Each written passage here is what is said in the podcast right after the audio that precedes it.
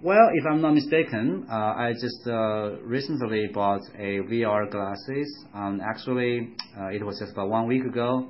Uh, it cost me arm and leg. Actually, it's about uh, two thousand R M B. I found it on the internet because uh, I was really thinking about uh, watching some um, movies on my mobile phone, but I can connect it with the V R glasses. Some three D movies uh, will be more vivid if I use this kind of glasses. So that's why I got it. I think it's a, it's a really good uh, device.